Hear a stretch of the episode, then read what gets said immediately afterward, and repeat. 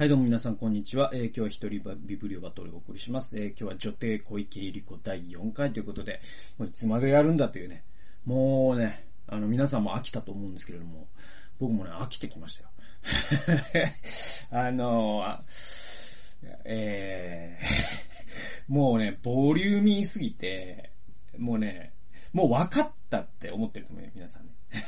もう分かったから。小池百合子がやばいのは分かったから、もう。もうね、あの、バカじゃないから、俺も。あの、分かった、そん、ね、陣内と。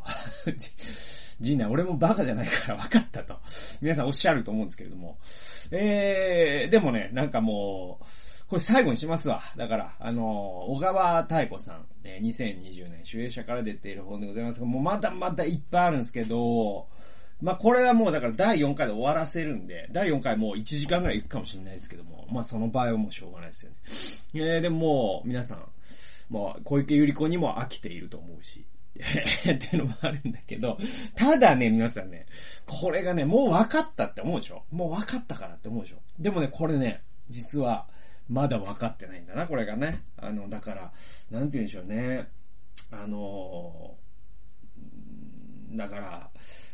皆さんのね、もうやっぱ予想を超えてくるわけですよ。ね。うん。だから、このプールは深いのはもう分かったからっていうかもしれないですけど、いや皆さん、皆さん、皆さんが想像してるのは3メートルぐらいを深いと思ってるでしょうと。でもこのプール、水深15メートルですからね、みたいな話なんですよ。ね、だから、まだまだ実はあって。だから、ちょっと紹介しますね。まあ、いろいろね。で、あのー小池さんってですね、あの、小泉政権で環境大臣になり、えーっと、安倍政権で、えーっと、防衛大臣になったわけですよ。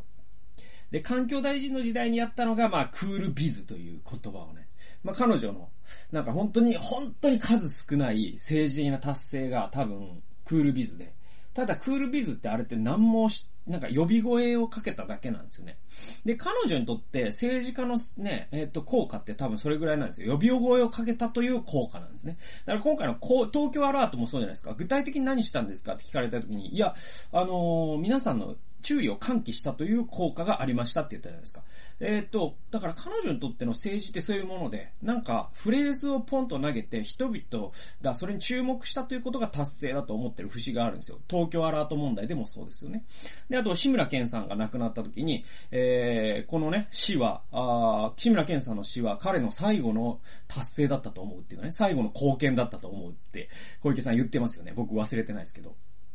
で、まあ、ふざけんなって話ですよね。重村さんのね、もし親族だとしたら、いやいや、ふざけんなよと。なんかね、自分の死をね、なんかこう、それによって都民がコロナを恐れたから良かったみたいなことって、なんで言、言ってもいいのは本人だけですよね。で、それを小池さん言えちゃうっていうちょっとやばさがあるんですけど。で、まあまあだからとにかく彼女はその環境大臣の時代に、えっ、とクールビズしましたよね。それでその後の2007年の安倍政権の時に、第一次安倍政権の時に防衛大臣になりましたね。で、その時に防衛大臣になった時の小池さんの反応ってすごくて、えっ、と、これはもう結構ね、小池さんというね、人のね、表してるエピソードなんですけども、1ナンバー、えー、3278番。2007年7月8日、メディアは女性初の防衛大臣誕生を華々しく、伝えたと。ある自民党の女性議員はテレビに映る小池を見て、勘違いも甚だしいと思ったと、今でも不快感をにじませて回想すると。防衛大臣に任命された時、彼女は記者に取り巻かれて、なんて言ったと思いますかと。これすごいんですよ、皆さん。あの、驚いてくださいね。なんて言ったと思いますかと。明日何を着ていこうかと思って悩んでいますって言ったんですって。ふざけんなよですよね、本当にね。で、まあ、この女性議員は、なん、なで、えーそんな人に国防を預けられますかって、まあ、憤ってるわけですよ。いや僕も憤りますよ、それは。で、確かに悩んのだ、え悩んだのだろうと。で、当日は、小池は二度も服を着替えたと。ね、白のスーツで官邸に行き、濃紺のドレスに着替えて皇居に向かい、えー黒のパンツスーツで防衛省に向かったと。えー、後、スポーツ紙では二度のお色直しとからかわれたという、これはもう彼女のやっぱ本質ってそうなんですよね。防衛大臣になったと。ね、普通、普通というか、まあ、まあ僕らが望む姿は、うんと、もし政治家が、じゃあ防衛大臣、それがまあ、それもしかも女性初のってことになったら、やっぱりですね、まず考えることは、その自分、日本の防衛庁からの歴史とかね、えー、憲法9条の問題とか、あとその防衛関連の法律を読むとかですね、えー、あとその日米同盟の構造ですよね。その日米同盟の、その、条約の文章を読んだりとかですね、そういうところから入ると思うんですよ。で、えっと、強いてはやっぱりこのね、自衛官という人たちを束ねるにあたって自分はやっぱりこう、本当にこう、う帯を締めてですね、しっかりやっていかなきゃいけないなと、この大きな任務に当たらなきゃいけないな、っていうことを一番に考えると思うんです。考えてほしいですよね。国民としてはね。えー、ところが、小池さんは 明日何を着ていこうか悩んだんです。えー、そして2回お色直しをしたんですね。だから、なんだろう。なんだろうな。なんだろうな。小池さんにとっての政治って何なんだろうなと、本当思いますよね。えー、次。えー、3307番。えー、7月は衆議院選があったとはいえ、1日数時間も登庁しなかった。これだから、防衛大臣になってからも小池さんはですね、全然登庁しなかった。防衛省に行ってないんです。ほとんど何、全然行ってないんですよ。だからもう仕事する気ないですよね。多分そのポジションに魅力があるんであって、その仕事の内容とか多分興味ないですよ、あの人。で、えー、次、え、自民党の国防部会にもほとんど出席がないという小池に、テロ特措法、えー、過去テロ対策特別措置法の改正が迫っていることもあり、官僚はレクチャーしようとするが、本人が嫌がると。だから、あの、まあね、これはだから、まあ、日本のね、政治の、一つの欠点でもあるんですけれども、要は、えっと、各省庁、やっぱりその日本のエリートっていうのはやっぱ優秀だから、各省庁っていうのが、えー、防衛省とか文部省とか、えー、総務省とかあるじゃないその省庁、いわゆるそのか、かすま、霞が関の官僚っていうのはやっぱりその行政のプロだから、法律のことも読み込んでるし、条約のことも踏まえてるし、勉強してる、日々勉強してるんですよ。だけれど、ポンと大臣任命される人っていうのは、一般人でも極端な話、いいわけだから、だからその分野については素人なんですよ。だから素人をトップにいただく専門家集団っていうのが今の、まあ、あの、各日本の省庁で。で、それは実は、まあ、じゃあそれが完全に悪いことかと言ったら、やっぱり民主主義の体をなすためには、やっぱりその、その、その要素をなくしちゃうとね、完全な官僚支配の国になっちゃうから、それはそれで問題なんですよ。だけどその素人の目線が入ることで、えー、逆にいいということはあるんだけれども、それはあくまでその素人の人が、その分野についてし、えー、ね、興味を持ち、そして関心を持ち、責任を持ち、勉強したという前提でいいんであって、その素人の人が全然そのことに関して、えー、就任した後も興味がなければ、それはもう足を引っ張るばっかりですよね。で、うんと、だから官僚が、ね、小池先生と、ね、防衛、えー、防衛大臣になったからには、ということで、えー、かその自衛官の、まあ、えっ、ー、と、生え抜きの防衛省のね、えー、方々が、レクチャーしに行くわけですよ。この法律、テロ特措法っていうのはちょっと聞いてくれますかと。で、この今、国家で議論されているこの法律の背景をね、ご説明させてくださいって言うんだけれども、小池さんはそれを嫌がると。ちょっと、目は、もうちょ、あの、そんな、そんな暇ないんだけど、みたいな。いや、そんな暇以外ないでしょ。だから、それをやらなかったら他何するのっていう話で。で、学ぶことはせず、見せることにしか関心がないんですよ。小池さんって。で、レクチャーを断り、テレビ出演や雑誌のグラビア撮影を優先すると。えー、中越沖地震の視察に赴いても、テレビカメラに映る位置ばかりを気にしている。パフォーマンスに走るが、実務はおろそかになると。これすごいですね。だから、あの、中越地震の時とかも、防、ね、えー、自衛隊が行くわけですよね。その時に、そういう時になると、てか小池さんは行くわけです。なぜなら、テレビカメラがそこに行くから。そして、そのテレビカメラがどういうアングルで自分を映し、そしてどういうアングルで撮ったら自分が、あなんかこう、ね、日本の、その、女性初の防衛省という華々しいキャリアを演出してくれるかということしか考えていないという。えー、やばいくないですか？やばくないですか？本当に。で、えーとね、でね、これね、アーリントン墓地ってあるじゃないですか。アメリカの。それはあの、アメリカの南北戦車の、戦争の死者とか、第二次大戦の死者とかですね、そういうアメリカの国のために亡くなった方々を祀る。だから日本の靖国とはちょっと違うんですよね。で、な、何が違うかというと、日本の靖国には戊辰戦争のね、えー、死者が祀られてないですから。だから、あれはアーリントンとは違うんですよ、やっぱり。で、じゃあアーリントンっていうのはそういう意味で、その国のね、ために死んだ南北戦争の南軍のね、えー、人たちも祀られているというか、あのね、えー、合祀されてるというか、あそういう墓地が、もう国の墓地があるわけです、アーリントンのね。で、そこを表敬訪問っていうか、だから小池さんが、防衛大臣として初めてアメリカに行った時に、アーリントン墓地を当然訪問しますよね。あしますよ、それは。で、えー、その時のおギフトっていうのがあって、で、そのギフトっていうのが、いわゆるその政治家の、なんていうのか、だからその芸能人がさ、まあちょっと、例え、ちょっと違うんだけど、芸能人が うん、あの、有名なレストランを訪れるとサインを残していったりするじゃないですか。で、その感じで、あの芸能人はこのサインかとかわかるわけで。で、もっとアーリントン墓地っていうのはやっぱこう、権威があるから、アーリントン墓地に自分の、その、この人が来ました。ね。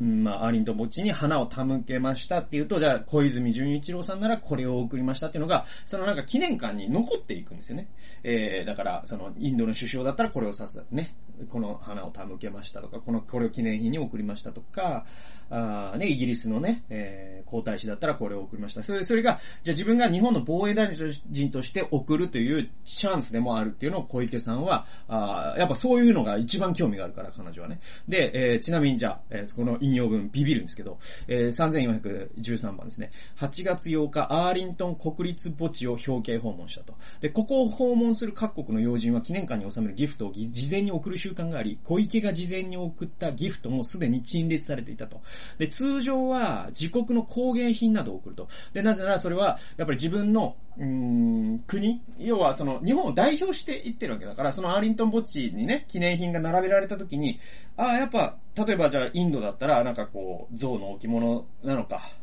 ああ、なんだろうな、こう、絹とかね、インドの名産のね、絹であったりとか、えー、そういうもの。で、イギリスだったらもしかしたら茶器とかね、えー、なんだろう。そういう、だからその国、その国の人が来たぞという、えー、いろんな国の人たちがアーリントン墓地、えー、の、その、アメリカのために死んだ戦死者に、いろんなバンコクの人たちが、バンコクの手土産を携えてここに来て、えー、彼らに敬意を表したということに対して、まあ、慰霊する側というか、その戦死者の遺族であったりとか、あそういう人たちを敬う人は、あ、やっぱりアメリカはその全世界から尊敬されている国だというところは、ここにもあるんだな。だからあの人たちの犠牲も無駄ではなかったんだなってことをやっぱり思うという意味の、それが趣旨ですよね。その、並べられるっていうのはね。で、じゃあ、ここで小池さんが何を送ったのか皆さん、すごいんですよ。彼女は自分が絵付けした茶碗を、まあ、茶碗っていうのは、まあ、日本のものだからまあ、よしとしましょう。でもですね、自分が絵付けしたんですよ。これちょっと問題で、なぜかというと、なんか日本の工芸をやるんだったら、やっぱ日本の、なんとか国宝級の職人とかがやったやつの方が、やっぱりこう、オーセンティックなんだけど、でも自分が、だって彼女は陶芸家ですか？彼女は、小池さんは陶芸家ですか？皆さん。違いますよね。だから、なんていうのかな。素人の作品を送っちゃってるわけですよ。で、えー、彼女は自分が絵付けした茶碗をギフトにした。で、しかもですね、自らアラビア語で平和を意味する文字を絵付けした一品である。これすごくないですか？なんでアラビア語を彼女は選んだかというと、まあ、それは小池百合子ここにありって言いたかったんです。まあ、その、カイロ大学首席卒業、自称、かっこ自称ですけども、かっこ自称っていうのが彼女のキャリアの 最初の売りだったから、小池百合子ここにあり。だから、あのーなんとか参上よろしくみたいなヤンキーのサインと同じなんですよ。小池さんにとってはね。本当そうなんですよ。で、日本語ではなく、あくまでも自分を堅持したかったんだろう。だが、日本の防衛大臣がアラビア文字を書いた茶碗をアメリカの国立墓地に送る感覚というのはどう受け止められたものだろうかという。多分アメリカの人は混乱したでしょうね。ど、んどういうことっていう だから彼女は多分その、客観的に自分を見れてないんですよね。自分の痕跡、異形を残すみたいなことしか、おそらく考えてなくて、ほんとヤバさが際立ってるんですよね。でね、ちなみにこのヤバさって、後にですね、稲田智美さんですね、女性2番目の防衛大臣。この稲田さんが、ほぼ全く同じやり方でこれをなぞってるんですよ。これもやばい話なんで、後で紹介しますけど、これも相当やばいんで皆さん、あの、楽しみにしてくださいね。で、それでですね、えーっと、そうですね。あのーまあまあまあ、えーっと、1ナンバーは3601番ですね。うんと、これはあの、カイロ大学のね、話ずっと出てるんですけれども、それに関してですけれども、カイロの日本人社会では小池が政界入りをした頃、カイロ大学を買収して内部資料を書き換えさせたらしいという噂が立ったと。だから安心しきっているのだろうか。権力を手にすれば真実も歪められると。でもまだ同居していた私という存在がある。早川さんはエジプトに帰国してから塞ぎ込むようになった。事実を知っているという苦悩ははっきり恐怖へと形を変えたと。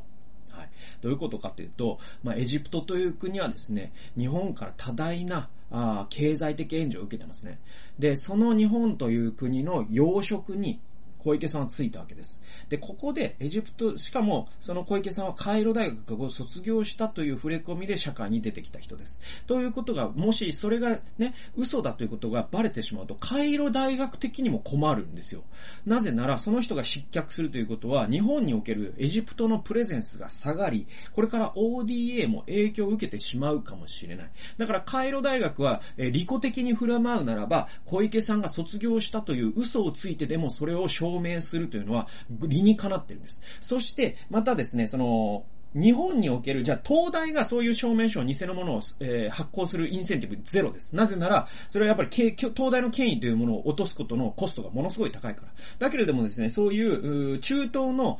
まあね、中東のいろんな専門家の人も言ってるんだけれども、中東の大学での公文書という扱いは日本の公文書とやっぱ違うからねと。そういうのって本当にこう、権力のありようによって、いくらでも嘘のものが出てくるという文脈での公文書ということを、えー、注意しなきゃいけないよということを、今回も、えー、カイロ大学が、えー、でね、えー、小池さんを卒業しましたっていう文書を出しましたけれども、でもそれってどういうものなのっていうことは、やっぱり日本における公文書とはちょっと違うんだよっていうのを注意しましょうねっていうことを、今回もエジプトの専門家の人がおっしゃってて、だから、要は何かっていうと、まあ、多分、多分、おそらく状況証拠的に言うと、小池さんは何らかの働きかけをして、えー、そのね、えー、カイロ大学の内部文書をいじらせたんでしょうね。だけども、早川さん、ね、小池さんとずっとルームシェアをしていた早川さんは、まあ、小池さんがどう考えても、どう考えてもっていうか、卒業してないという事実を知っているんですよ。だから早川さんはずっとそれ以来、小池さんが大臣になって以来ですね、ずっとエジプトで、えー、生活してるんですけども、ずっと自分は真実を知っているから、小池さんというかね、小池さんにも都合が悪い。日本の政府にとっても都合が悪い。えー、そしてエジプトの政府にとっても都合が悪い自分、人物になぜか自分がなってしまった。だから、えー、いつも、早川さんは、あの、駅のホームとかでは、後ろから人にね、ポンって押されないかどうか、あそういうことが本当に怖くて、えー、いつ殺されても自分はおかしくないと思いながら、早川さんって生活してるって自分でおっしゃってるんですよね。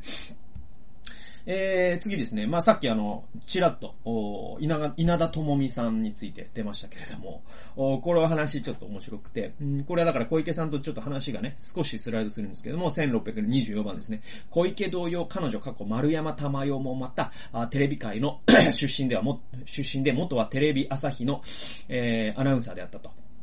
で、安倍に壊れて出馬するまで、えー、何年も投票に行ったことがなかったという事実から考えてみても、政治そのものへの関心は低かったはずだ。ところが当選してからは、立派な安倍チルドレンとなり、えー、党首の主張に、えー、沿い、中国、韓国叩きをして人気者となったと。で、安倍に厳しい態度を取る野党議員には、愚か者メガとヤジを飛ばし、選挙ポスターには、日本人でよかったと人種差別的な文言を平気で載せる。えー、選挙は強く、見栄えも良いとされる彼女は安倍政権の話花となった。だから、その安倍ガールズというかですね、安倍チルドレンと言われる人たちの中の女性って、ちょっとヤバめの人が多いよって話で、まあ、丸山玉緒さんだからヤバ、ヤバいですよね。ヤバいと思いますよ。で、次、えー、稲田さん。この人もヤバいですね。稲田さんは、稲田は、弁護士時代に南京大虐殺をめぐる裁判に携わり、安倍にスカウトされ、えー、政界入りしたと。政治家になってから急に容姿が華やかに変貌し、メイクやファッションに凝っていったと。えー、外見へのこうした強いこだわりもまた小池池に通じるものがある。リボンのついたフェニミンな服を着て、網タイツを履き、国粋主義的な発言をする稲田は、安倍首相からともちんと呼ばれて愛されていると。えー、元女優の三原淳子も安倍親衛隊に加わった。発行一流の精神を国会で、えー、と、とくとくと解き、神武天皇は実在したと発言する。これもやばいっすよね。こういう人が国会議員だということ自体が俺はやばいと思いますけども。で、女性たちは総理の寵愛を得ようと、争うようにタカ派的発言を繰り返した。小池もこうした点では決して彼女たちに引けを取らなかった。しかし、それでも安倍は振り向いてくれない。で、これね、その安倍さんと小池さんって結構因縁があって相性悪いんですよ。すっごい相性悪くて。だから、うん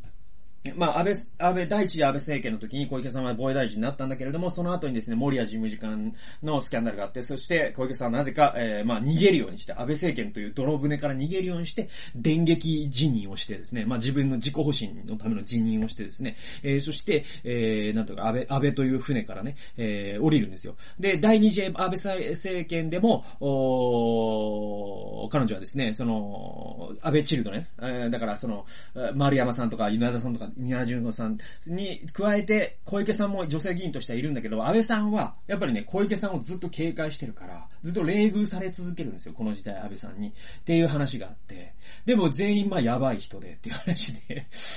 で、えーとね、それで、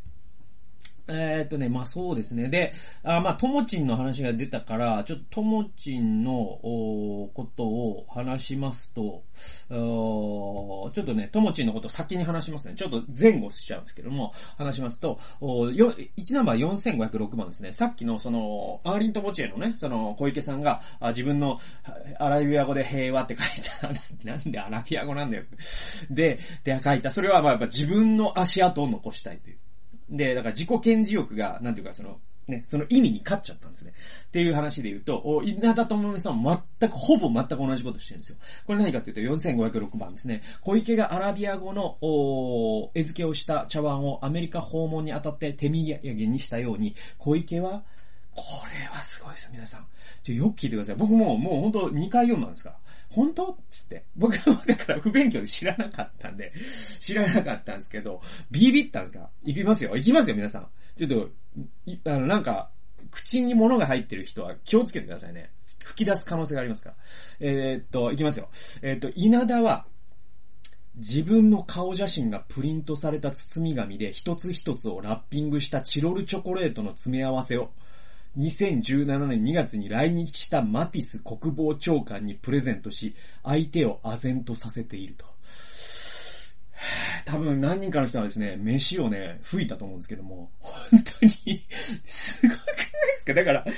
な、何も大臣とか抜きにさ、その手土産、だから、俺それ結婚式でも引くかもしんないわ。だから結婚式って何やっても大抵許されるからね。なんか二人の顔がプリントされた 皿とかでいつ使うねんみたいなのあるけど、まあこれ結婚式だからっていうのはあるけど、さすがに自分の顔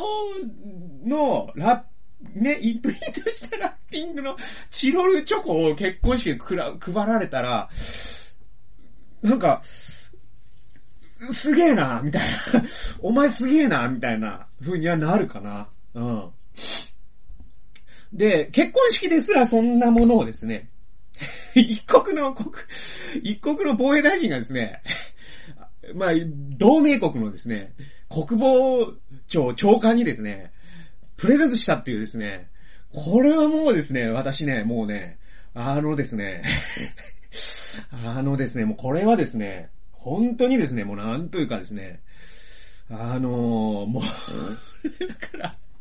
マティスさん、どんな顔したんだろうな、その時。だから、こう、これ怖いのか、面白いのか、怒るべきなのか、だから、彼女、まず、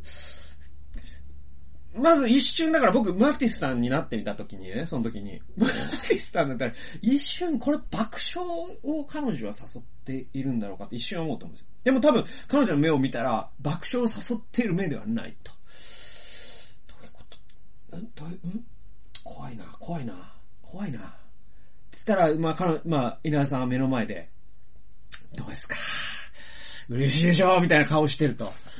この状況はマティスさん困っただろうな。すげえな。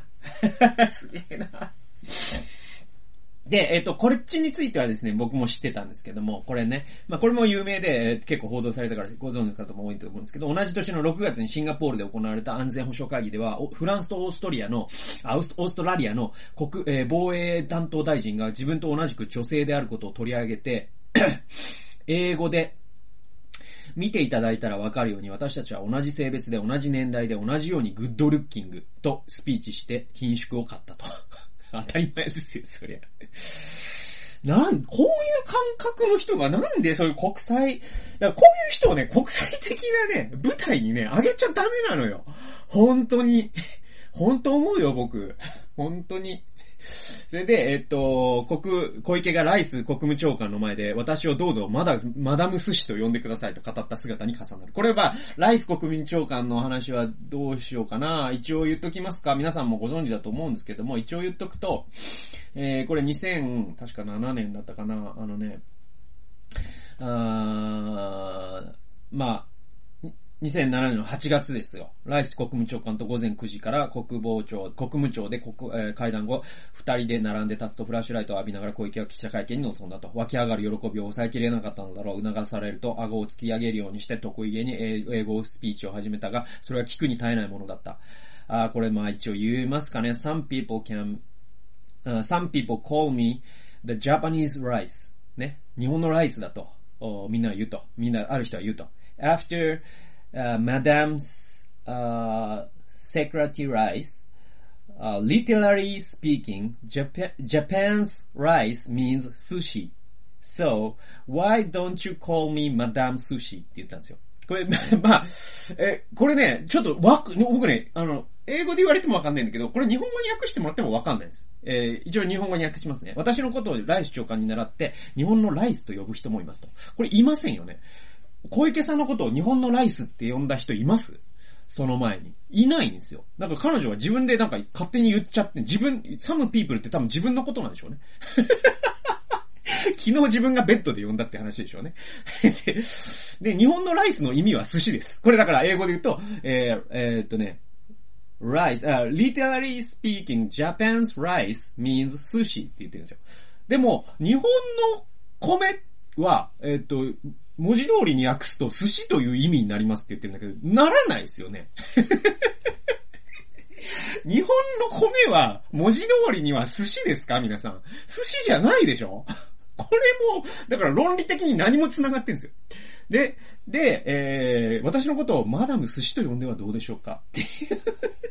で、じゃあ結論、そこまで論理をま、ま、ねじ曲げてまで落としたかった結論が寒いっていうね。寒いっていうか、センスねえっていうか、だからジョークにもなっていなかった。えー、小池を日本のライスという人がいるのかと。それにライスは寿司という意味ではないと。まさに、えー、あまりにも拙く、自分に、えー、美を含んだ、まあ自分に、多分に媚びを含んだ、あースピーチだったと。これが日本の国際派を辞任する女性防衛大臣の実像だったと。だから、これ問題なのは、まあ小池さんがね、普段から、まああんまりもうやっぱ私はもう日本のことで手一杯で、海外のことなんてよくわかりませんからって言ってる方なら、まあまあまあこういうちょっと、ね、海外のスピーチで滑るとかはあるかもしれない。だけれども、えー彼女はその国際派ということで、まあ自分を売ってきた人なんですよ。その人が、こんなことしたんだから、もう、たまげますよね。本当にね、びっくりするんだよなこれなはい。で、で、まだまだあるんだけど、もうね、30分くらいになるんだ、なるんで、もうね、ちょっとどうしようかな。あのーそうですね。だから、ちょっと今回オーバーしますけれども、ちょっとあまりにもオーバーしないように、ちょっと、ちょっとだけ端折って、あの、彼女がじゃあ、東京都知事になって何をしたかっていう話をしましょう。で、これはもう都民の教科書って僕がね、小池百合子、女帝教小池百合子は都民の教科書だって言ってることの理由でもあるんですけど、えそれはやっぱりですね、その都民としては、彼女がじゃあ、その選ばれたのはいいんだけど、選ばれた後に何をしたかっていうのはやっぱり検証すべきで、えそれを僕は言いたいんですよ。じゃあ何したかっていうと、まずですね、えーそのこ、えー築地と豊洲のことは後で言います。後で言いますけど、まず、すごい、えーしたことの一つは、4176万ですね。世論は大きく二つに分かれていた。自民党中中心とする保守政党や保守論壇は、えー、移転派推進派であり、あ移転推進派、これあの、豊洲移転のことですね。えー、移転延期に踏み切った小池を激しく攻撃していたと。で、一方、共産党やリベラル層、またエコを重んじる環境派は、あ築地再整備案を検討する小池の姿勢を高く評価したと。小池は歴代の都知事が行ってきた関東大震災で虐虐殺されたと朝鮮人犠牲者追悼式への追悼文の送付をわざわざ取りやめている。それが彼女の本質であるのに、えー、不思議なねじれが生じていた。えー、小池はどちらにつけば夏の都議選に、えー、都議選に向けてど、より自分の人気が高まるか、それだけを見ていたのではなかろうかという。これはですね、あの、小池さん、小池さんが、あの、都知事になった時のその選挙の話なんですけれども、その時に小池さんはなんであれだけ、え幅広い支持者を集めることができたかというと、彼女はずっとですね、高派、つまりその、右側の人として振る舞ってきたんですよ。で、その右側の人ということを演出するために、えー、自分の入学式は歩腹前進だったという嘘をついてたんですよ。まあ、それ嘘なんだけど だ、だったりとかしてた。で、なおかつ彼女は、あのー、都知事がずっと行ってきた、その朝鮮、だから関東大震災の時に、えデマがですね、え、まあ、流言飛語がね、飛び交ってですね、あの、朝鮮人が井戸に毒を撒いたらしいみたいな、井戸、えー、もうね、えー、根も葉もない嘘が、だからヘロデがさ、そのユダヤ人を虐殺した時と同じですよ。で、えー、で、デマによって、えー、本当にいっぱい多くの人が殺されたんです。これね、えっと、8月、東京の路上でっていう本に詳しく書いてあります。これも一時資料が言ってるから、これ嘘と。で、これがデマだっていう人はもう、歴史修正主義者で間違いないでしょ。間違いなく当時、えー、朝鮮人の方々がデマによって虐殺されてます。それは関東大震災の後のデマ、えーと、朝鮮人が井戸に毒を撒いたというデマによってたくさんの人が殺されてます。これは本当にあった事実です。で、それに対して東京都の都知事として、えー、高齢とし、こう、うん、ずっとですね、えーそれ以来、東京都の都知事は多分東京市長だった後藤新平から始まりですね、えー、もう歴代の東京都の市長は、そして東京都の都知事は、あずっとその異例をしてきたんですよ。朝鮮人の方々を我々はですね、殺めてしまった。罪ない方々を殺めてしまった。えー、それに対してやっぱり反省するとともに異例をするということをやってきた。それをわざわざ小池さんはやめたんです。なぜかというと、彼女の本質はそういう、まあ、右の思想を持つから。だけれども、えこの豊洲意見、移転の件では彼女は、え左に振ったんですよ。左が、あ応援している、その、築地を維持するというところに、えー、振ったんですよ。ね。それはなぜなら、そこの票を取れると彼女は嗅覚で、えー、嗅ぎつけたからです。えー、ちなみに、都知事になった後に、じゃあそれどうなったかというと、その約束は実は守られなかったということで。だから彼女の中には、あどうしたら自分の人気が高まるか、それしかないんですね。だから政治的意見なんてないんですよ。で、えっ、と、4377番ですね。1ナンバー。新聞記者の一人はこう語った。結局25年近く国会議員をしてきて、えー、岩佐さんみたいな頼りない政治家未満の人と野田みたいなチンピラしか小池さんのそばにはいない。彼ら二人にしたって都知事になりそうだから寄ってきただけで、利害に結ばれているだけだ。上司、えー、同志ではないと。えー、同志ね、同じ志を持つ同志ではないと。で、えっと、小池さんには仲間がいない。長く付き合ってる人がいない。しがらみがない。ここだという話じゃないんですと。えー、自分が目立つことだけを考えて人を利用してきた結果ですよ。人望がないんですと。これが本、えー、小池さんの本質なんですよ。本当にそうなんですね。で、例えばね、じゃあね、どういう話があるかっていうと、じゃあ具体的な話しましょうよ。え、それは、彼女はですね、その築地を守るって言って、都知事に就任したんですよ。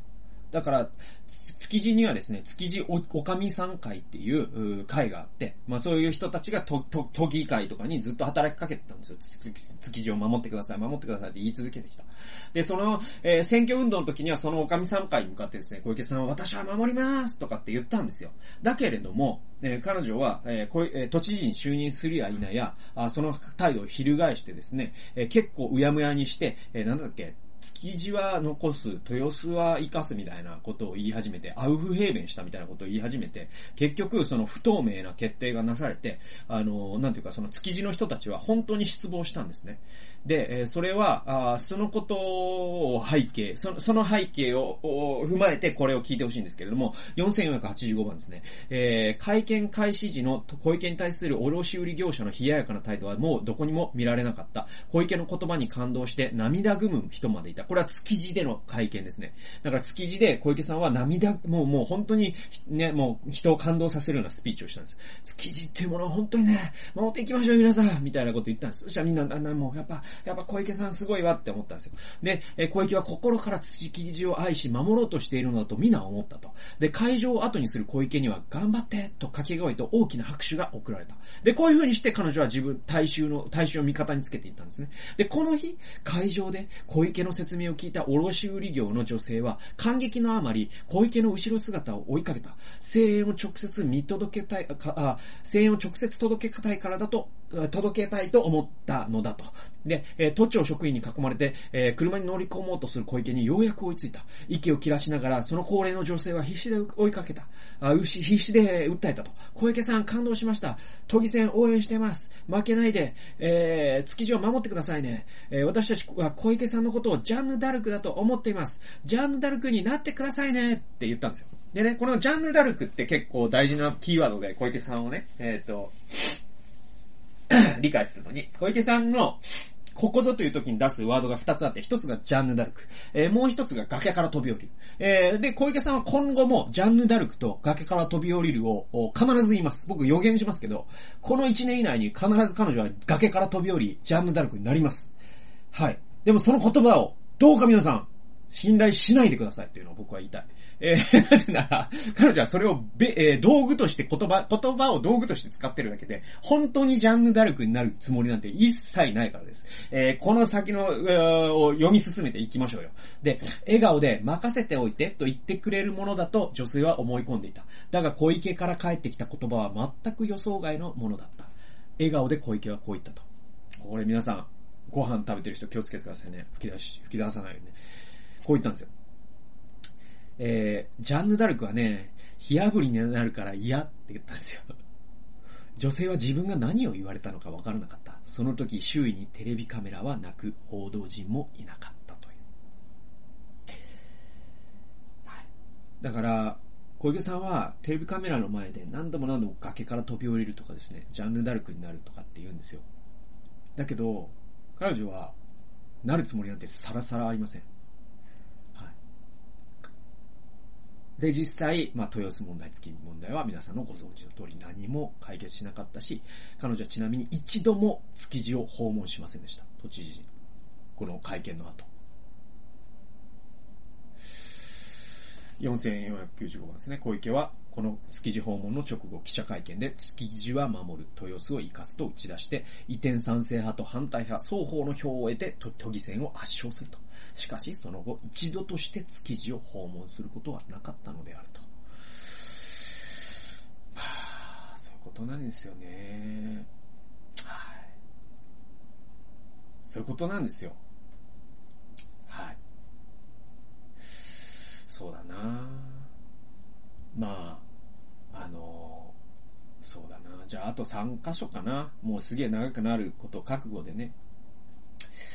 もうだんだんもうテンションも下がってきましたよ、僕も。もう多分誰も聞いてねえしね。もう、疲れたしね。小池さん疲れたしね。だけど、けどもう、もう、もう、ここまで来たんだから付き合いましょう、最後までね。で、で言うと、これね、あのー、まあ、小池さんって、要は、その、日本を変えるとか、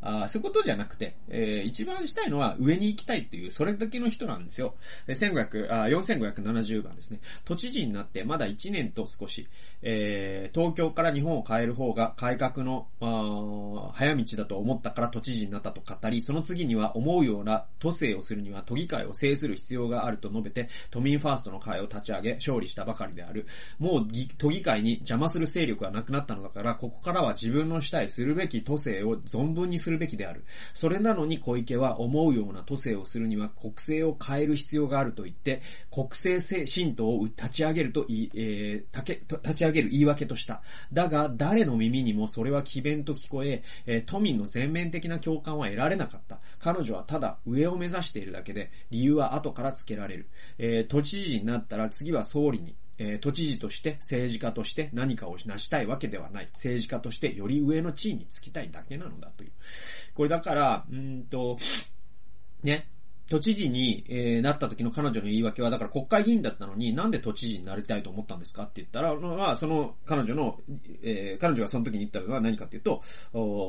日本を変えるには、まず東京を変えなきゃいけないから、だから都知事に列挙しますって言って立候補したんですよ。ね。で、その後、都議、都議会選の時に、思うような都政をするには、やっぱりね、都議会全部をね、刷新する人必要があるっつって、都民ファーストの会っていう政党を立ち上げたんですよ。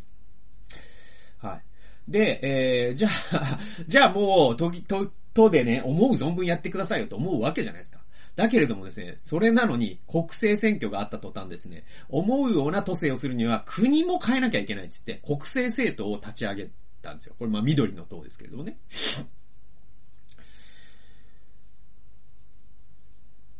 結局、多分彼女は総理大臣になりたいだけなんですよね。彼女の一貫してる、唯一一貫してるのは彼女はそこだけだと思います。で、ちなみに彼女の飼っている犬って、そうちゃんっていうらしいんですけど、何のそう、そうちゃんかというと、総理大臣の意味だからそうですよ。これ本当に本当に。みんな引いてると思いますけど、本当にそうですよ。僕嘘ついてないですよ。やばくないですか？で、えっと、ここで大事なのが、これなんで紹介しようと思ったかというと、まあまあ、折しも7月に7月6日かな？に都議、えー、都知事選ありましたよね。そして、まあ、圧倒的なね、得票数で、えー、小池さんは、もう開始1分で当確ランプがつき、ね、再選されましたわ。はい。で、彼女は、じゃあ、その先どうなるかというと、僕予言しますけど、えー、もしかしたら秋に衆議院、衆議院がですね、解散するかもしれないと言われてますよね。で、まあその可能性は高いと言われています。まあ政治の世界だからわからないけど。で、おそらく彼女はその時に、え、国会議員になろうとしていると僕は踏んでいるし、多くの人はそう読んでます。で、多分彼女は総理大臣を狙いに行くんだと思います。で、その時にどういう言い訳をするか、今から彼女は考えていると思いますね。はい。いや、彼女は別に都知事なんていうのは総理大臣への腰掛けに過ぎないですよね、彼女にとっては。で、これね、あの、池上彰さんの選挙特番が、毎回選挙のためにあるじゃないですか。で、都知事選の時にもね、あったんですって。で、僕もね、これ見てないんですけど、えプチカシマさんっていう方が、あもうね、すげえ面白い、昼からなんですっていう YouTube 番組で言ってたんですけど、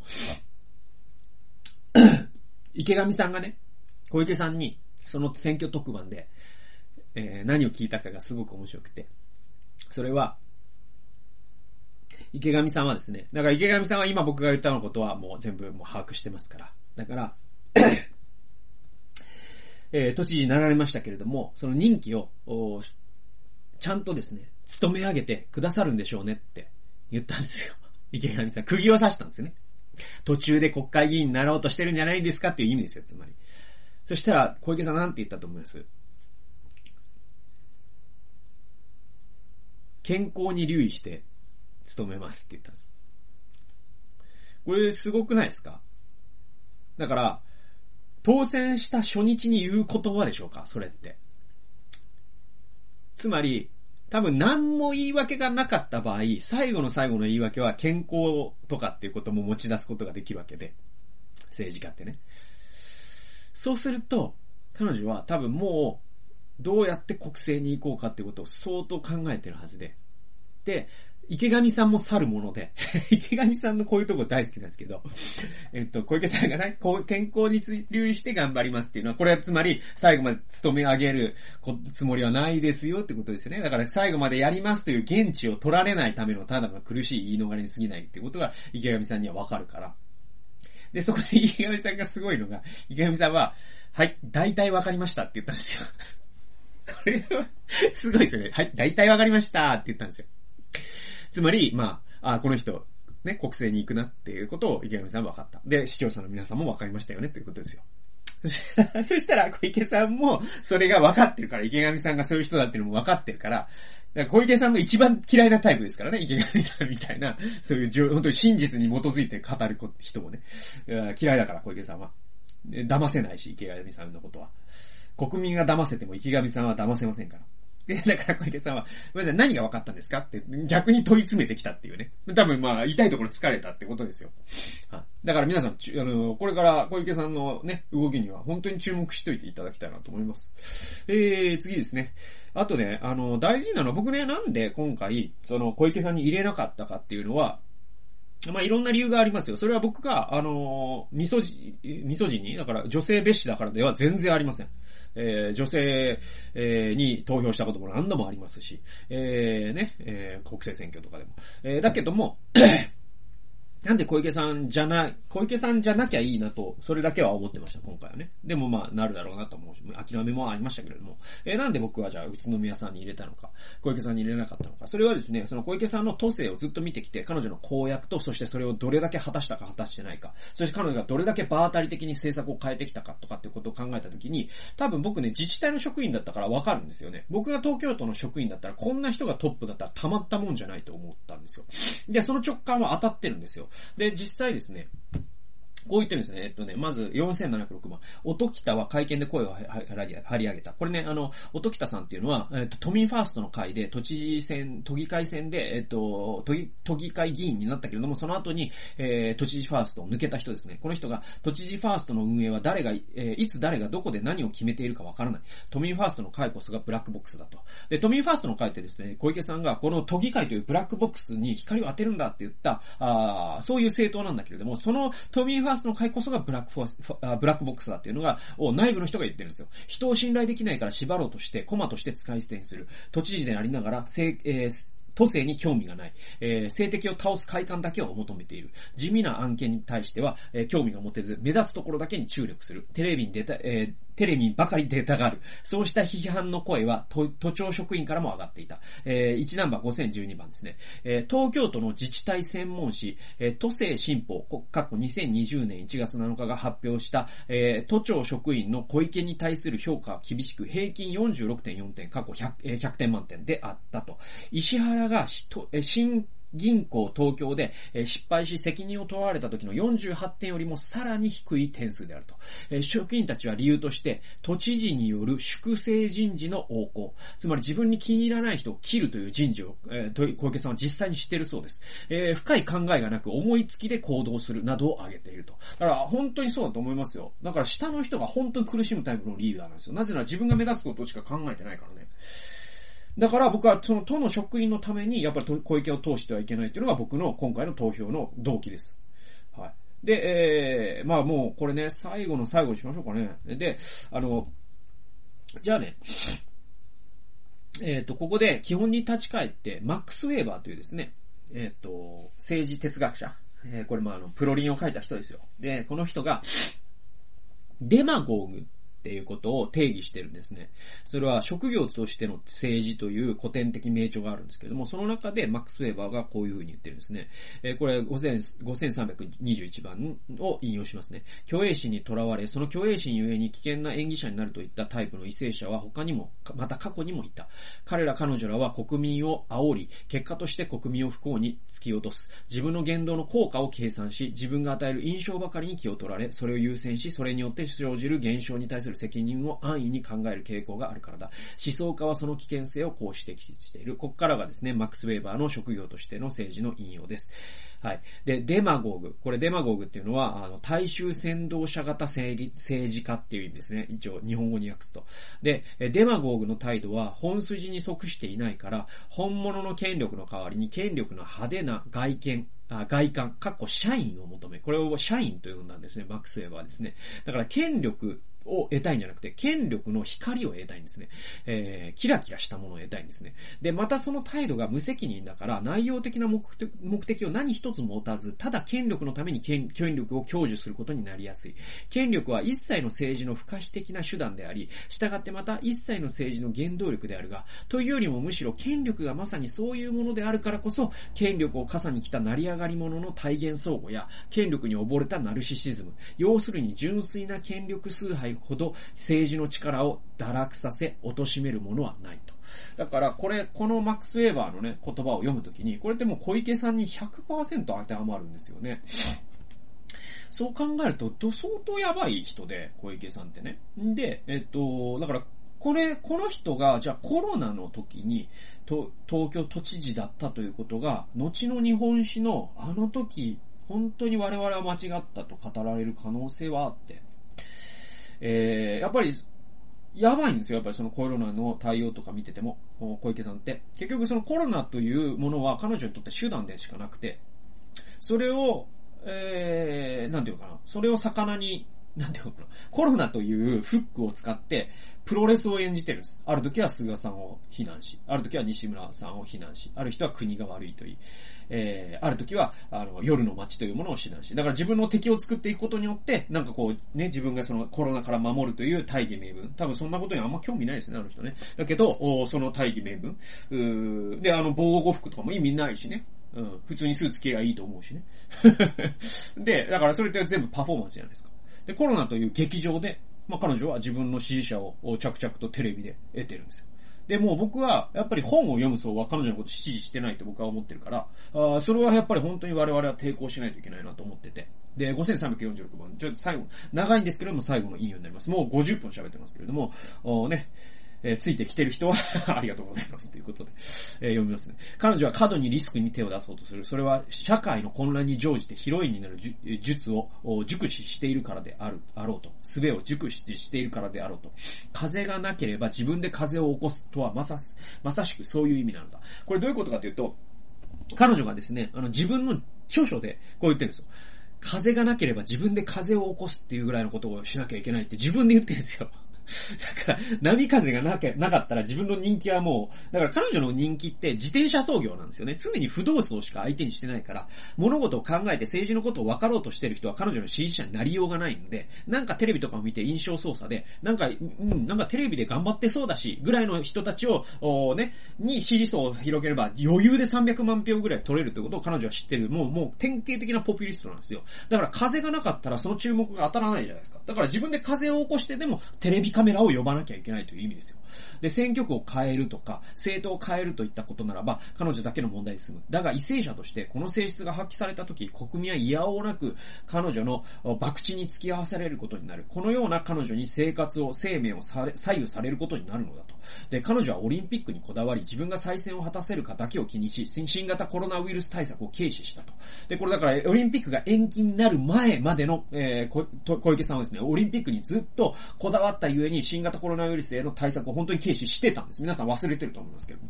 で、東京都が、備蓄する防護服約30万着を自民党の二階幹事長の指示のもと、中国に寄付したりしてるんですよ。これ3月ぐらいの時点でね。えー、2月か忘れたけど。しかも決済の手順を無視し、記録を正確正確に残さぬ形でそういうことをしてるんですね。で、えー、オリンピックの延期が決まり、自民党が2020年7 7月の都知事選に対抗馬を立てず、小池を支援すると結論を出すまで彼女は一切表に出ず、全く方針を打ち出さなかった。東京都のコロナウイルスの拡大感染拡大の初期対応はその結果遅れてしまったと。えー、しかし安倍から再選の確約を得たとされるや、えー、され、えるや途端に一転し、今度は危機のリーダーを演じようと、記者会見とテレビ出演を重ねて強いリーダーを演じていると。つまりそのオリンピックが延期になると分かった瞬間、そして、え自民党がですね、その、要は、その都知事選、次の都知事選で自分を応援してくれるという分かった瞬間、こりゃテレビに出れるぞって彼女は思ったんでしょうね。そして防護服みたいなんです作業、なんか緑のやつあるじゃないですか。あれを着て、あの、災害モードに入ってですね、えテレビに連日出続けたわけですよ。で、安倍への批判をを自分への支持とすり替え、この国家の危機に乗じて自分が総理になる道を計算し始めたように見えると。だからこそ彼女は強い言葉を発して自分を印象づけようとし、ロックダウンと串走ったんだろう。だからロックダウン発言ってですね、あれロックダウンの意味が分かってなかったというのはもうね、間違いないんですけども、それはなぜからっていうと、その安倍さんと差をつけてやるっていう彼女のもう、もう、なんその、勇み足だったわけですよね。で、かつて、え都知事には権限がないにもかかわらず、都議会冒頭解散と叫んだように。これね、だから選挙の時に都議会冒頭解散って言ったんだけれども、彼女法律を読むとそんなことできないってことはわかるんですよ。だから彼女って政治についてあんま分かってないんですよね。で、コロナ禍が拡大しても国の責任すれば済むだろうか。あだが、えー、対応策を打ち出す打ち出す知事もいた中で東京都は出遅れ、医療崩壊を招くリスクが高まったことは事実だ。小池の出演する都庁のコロナ対策の CM が盛んに流される。コロナ禍を利用して彼女は自分の政治的野望を果たそうとしているとの批判もあると。だから、本当に皆さん考えた方がいいと思いますよ。あの、あだから別に、ね、これご覧の皆さんの中にも、ね、小池さんに今回投票されたという方もいらっしゃると思うし、で、次も投票するよとおっしゃる方もいるかもしれませんけれども、でもですね、やっぱりその、テレビで見る小池さんと、本当の小池さんの実像がどれだけ違うかということを考えた場合、その実像の方を支持してるんなら、ぜひそうしてほしいんですけれども、やっぱりですね、そういう実像の部分に興味がなく、ただ印象だけで投票するということが、実は本当に多くの人の命にすら関わってしまうということもありますから、本当にですね、あのーやっぱりそれは、その市民としての責任でもあると思うんですよ。で、市民としての責任ってなんか投票行ったっていうことをどうだみたいな感じで言うことでもないし、投票行かないなんてダメだみたいなマウントを取ることもなくて、やっぱり、その、今日本で起きていることに興味を持ち、そして政治家がいたならば、その政治家のという人はどういう人なんだろうか、どういう出自なんだろうか、どういう信念を持ってるんだろうか、そういったことにちゃんと興味を持ってですね、で、別に本、ね、そのまあ正直、政治家って大体本出してるからそれ読むのが一番ね、効率はいいと思うんだけれども、でも本読む習慣がないという方は、まあいろんなね、あの、良質なあ動画も出てますし、例えばだから、昼からなんですなんて本当にいいですよ。プチカシマンさんがやってるね。えー、だから、うん、まあ、ワイドショーとか、テレビ番組、民放のテレビ局の番組は全然僕はお勧めしないですね。何もわかんないですから、結局。うん。だから、あと、ラジオ聞いたりね、そういうのもいいと思うし。まあ、そんな形でやっぱりですね、その自分が、その市民であるっていうこと、っていうことに関して、やっぱり、あの、考えた方がいいと思いますよ。で、これって、やっぱり、僕は信仰者としてそう思うんですよ。うん。あの、クリスチャンの人って政治とか興味ない人多すぎるなとは僕は思ってて。無関心でいいわけがないと思うんだけどね。うん、あの市民としての責任を果たしなさいって聖書に書いてるからね。と思いますよ。はい。そんな形で、もう56分喋ってしまいましたんで、本当に喋りすぎたことに関しましては、謝罪いたしますと。いうことで、誰が見るんでしょうか、これ。見ても、ま、見てくださった方は本当にありがとうございました。まあ、次回はですね、ちょっとまた違う本をね、もうちょっと短くね、紹介していきたいと思っていますよ。そんな形で、女帝小池百合子ね、これ僕、本当読ん読ん読んでくださいよ。本当面白い本なんで。はい、そんなことで、あの、ぜひ紹介したかった本をね、紹介し終わって、なんか達成感とともに、僕はもうすぐお昼ご飯を食べます。今日の午前中はこれを撮ってほとんど終わってしまいました。皆さんもお仕事頑張ってください。というわけで、さよなら。